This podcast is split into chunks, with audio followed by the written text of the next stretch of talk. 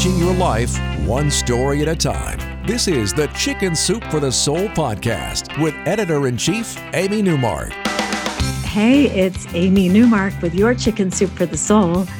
And it's time to launch our next pair of books about dogs and cats. These books are always a big hit because stories about our favorite family members are so compelling and so entertaining. And they're often full of great lessons about resilience, living in the present moment, forgiveness, showing affection. So, the title of our new cat book is Chicken Soup for the Soul My Clever, Curious, Caring Cat. And we've got 101 stories and poems about just that cats being curious and caring and surprisingly clever. Today, I'm going to share two stories about cats with a purpose, a mission, and you'll be amazed by what these two little pets did.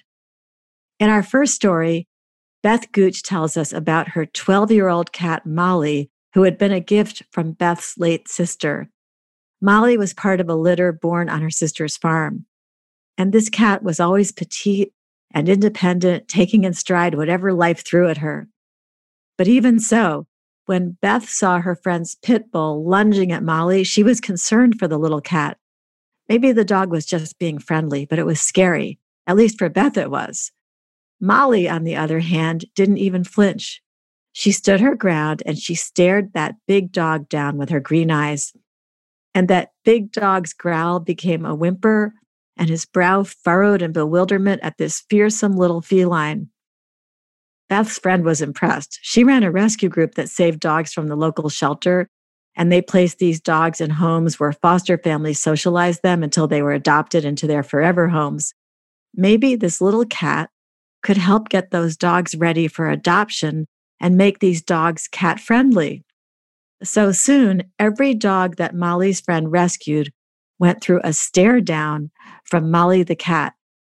And later, when Beth and her husband fostered dogs themselves, every one of those dogs learned from Molly how to get along with a cat.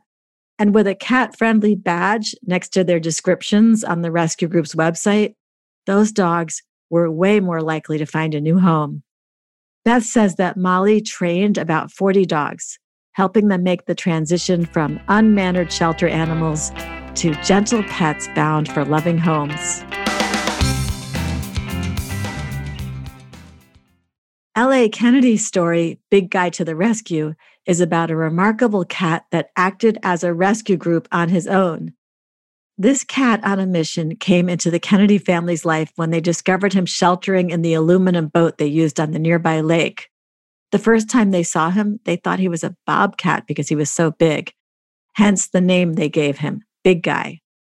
Well, at first, Big Guy didn't trust his new humans and he would growl when they walked too close to the boat. So they just put dishes of food and water out for him and left him alone. After a few months, though, Big Guy started to trust them, and he came out of the boat and explored their property, eventually, even accepting a heated bed in their garage. Big Guy blended with their other rescued cats, and he actually took on the role of protector of the whole group. If one of the other cats was threatened, it would run behind Big Guy or follow him to a safe place. One time, one of the cats was nearing the end of her life, and Big Guy cuddled with her until she passed.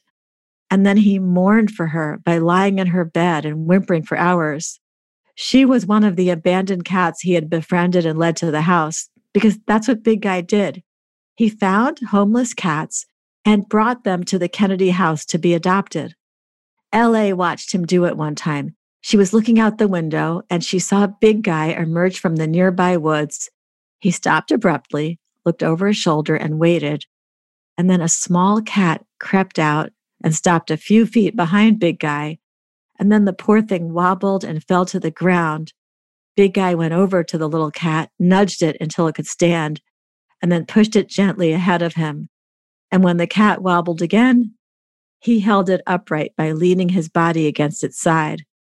When they finally made it within a few yards of the house, Big Guy left the small cat and began pawing on the back door. When LA opened the door, the cat led her to the little injured cat and watched when she knelt down to talk to it. The cat was obviously in need of medical assistance, so LA took her right to the vet. She says, Big Guy watched as I carefully wrapped a towel around the small cat and put it in the carrier. I patted him on the head and assured him his rescue would be treated well. He looked me in the eye with his big blue eyes, and I knew he understood. He was waiting next to the garage when I returned from the vet with the cat. He sniffed its bandaged leg and then groomed it. Another foundling was added to our furry family. LA says that a local cat rescue group helped find homes for a few of Big Guy's adoptees over the years, and the new owners had to agree to call the group if for any reason they could no longer keep the cat. So occasionally, one of those adopted cats would be returned to the Kennedy household, and Big Guy would greet it and groom it when it returned. LA says, I believe Big Guy's mission was to return the kindness he had been shown when he was abandoned, and he accomplished that for many years after he came to us. I'm Amy Newmark. Thanks for listening to these stories about remarkable pets from Chicken Soup for the Soul, my clever, curious, caring cat. You can go to our website, chickensoup.com, and click on the podcast button to read more about this book and all the topics it covers. And you'll find it wherever books are sold, including Walmart, Barnes & Noble, Books A Million, and Amazon. If you want to read stories from this book and our other new books, you can sign up for a daily newsletter and get a free story in your email every day. Just go to chickensoup.com and click on the newsletter sign up option. You can also follow me on Twitter, where my handle is at Amy Newmark, and you'll see links to our free stories and to this podcast. And come back for our next episode for something completely different. If you're a family caregiver or you expect to be one at some point, you'll appreciate these five tips that will help you navigate the world of elder care and dementia.